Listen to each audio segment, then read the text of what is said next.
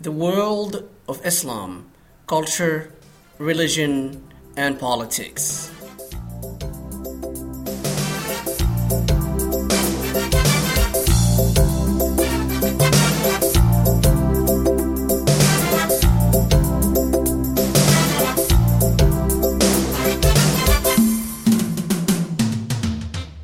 Welcome to the podcast. My name is Amin Tais.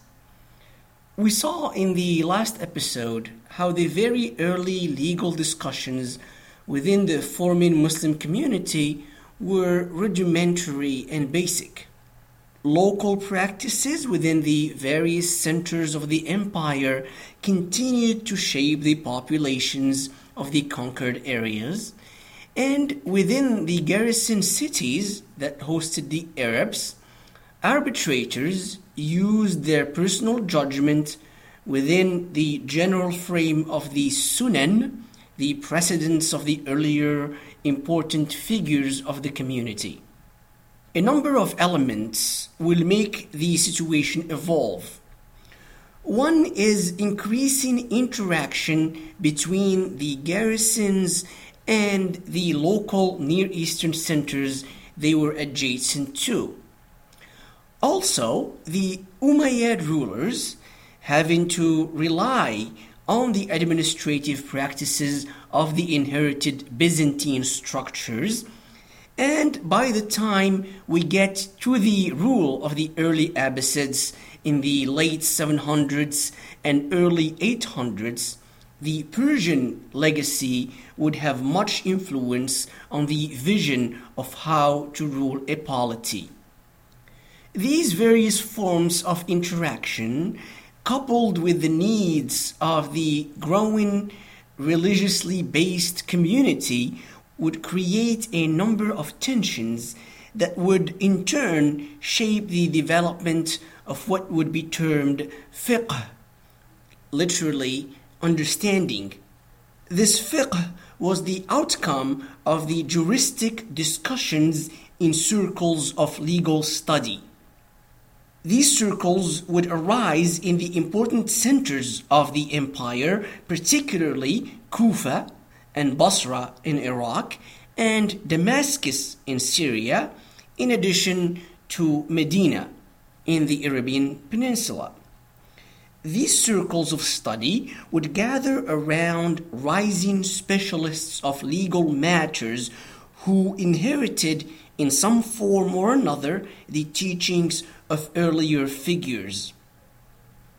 So these legal specialists would gather around them disciples seeking knowledge and fiqh. Fiqh would be produced on a variety of subjects and using a variety of methods. To fully make sense of this period of legal work, let's take a step back. You might remember that the early arbitrators within the newly established garrison cities played a variety of roles, including administrators on behalf of the caliphs, judges to maintain order, and storytellers, or qasas in Arabic, relating stories about the past, including the life of the Prophet Muhammad, his seerah. As such, the legacy of these figures included their participation in shaping the future legal and religious practice in a number of directions.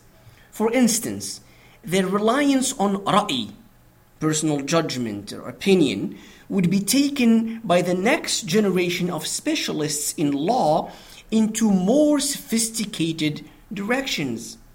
Ra'i would become in the hands of the legal specialists, the jurists, in Arabic, al fuqaha, at least in this period. Ra'i would become in the hands of the fuqaha a, a reasoning process that takes the living sunnah of the local community, itself seen as a continuation of earlier sunan, so taking the living sunnah of the local community as a starting point to elaborate points of law. Another part of the legacy of the arbitrators slash administrators slash qasas is the highlighting of stories about Muhammad, thus providing a basis, among other things, of what would become reports about what Muhammad did and said, reports that would become known as hadith, plural ahadith. So, in some ways, we see here the possible source of the two trends that would shape much of the debates on Islamic law for decades to come, namely the trend of Ahl al-Ra'i, the people of Ra'i, the partisans of reason, versus the trend of Ahl al-Hadith, the partisans of prophetic reports. Most of those in both camps seem to have seen themselves as inheriting the sunnah of the early community and to be following in its footsteps. Sources also seem to indicate the slow rise starting in the second Islamic century, meaning around the mid 700s AD, of the Sunnah of the Prophet, the Sunnah of Muhammad as the most important Sunnah unlike the earlier period in which the sunnahs of other figures like the caliphs were considered alongside the sunnah of Muhammad.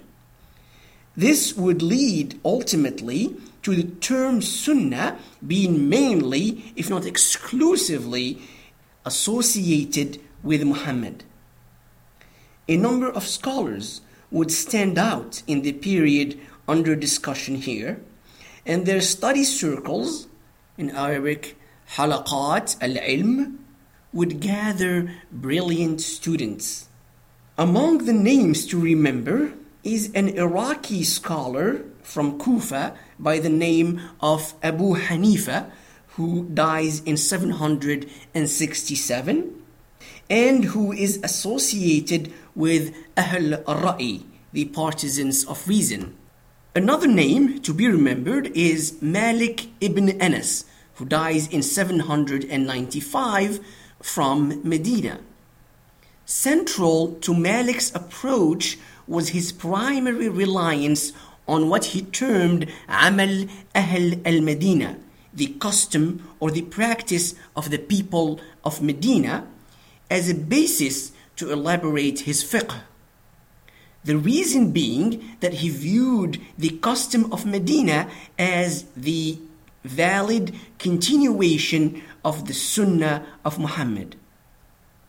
On the other side, we also see the rise of the proponents of Hadith, Ahl al Hadith, proponents of individual reports about what Muhammad said and did. Their argument is that the surest way to the Sunnah of the Prophet were in fact these reports about the Prophet's legacy, about Muhammad's sayings and actions. We will discuss further the tension between Ahl al-Ra'i and Ahl al-Hadith in the next episode. Thank you for listening. Assalamu alaikum.